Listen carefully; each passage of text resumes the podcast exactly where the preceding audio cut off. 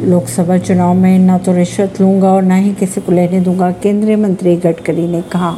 केंद्रीय परिवहन मंत्री नितिन गडकरी ने शुक्रवार को कहा कि वे आगामी लोकसभा चुनाव में अपने लिए प्रचार नहीं करेंगे। आगे नितिन गडकरी ने यह भी कहा कि ना तो ही कोई पोस्टर या बैनर लगाया जाएगा। उन्होंने कहा, जिन्हें वोट देना होगा, वे देंगे, जिन्हें नहीं देना होगा, वे नहीं देंगे। ना ही रिश्वत लूँगा, ना ही किसी को रिश्वत लेने दूँगा। परवीन सिंह, नई दिल्ली से।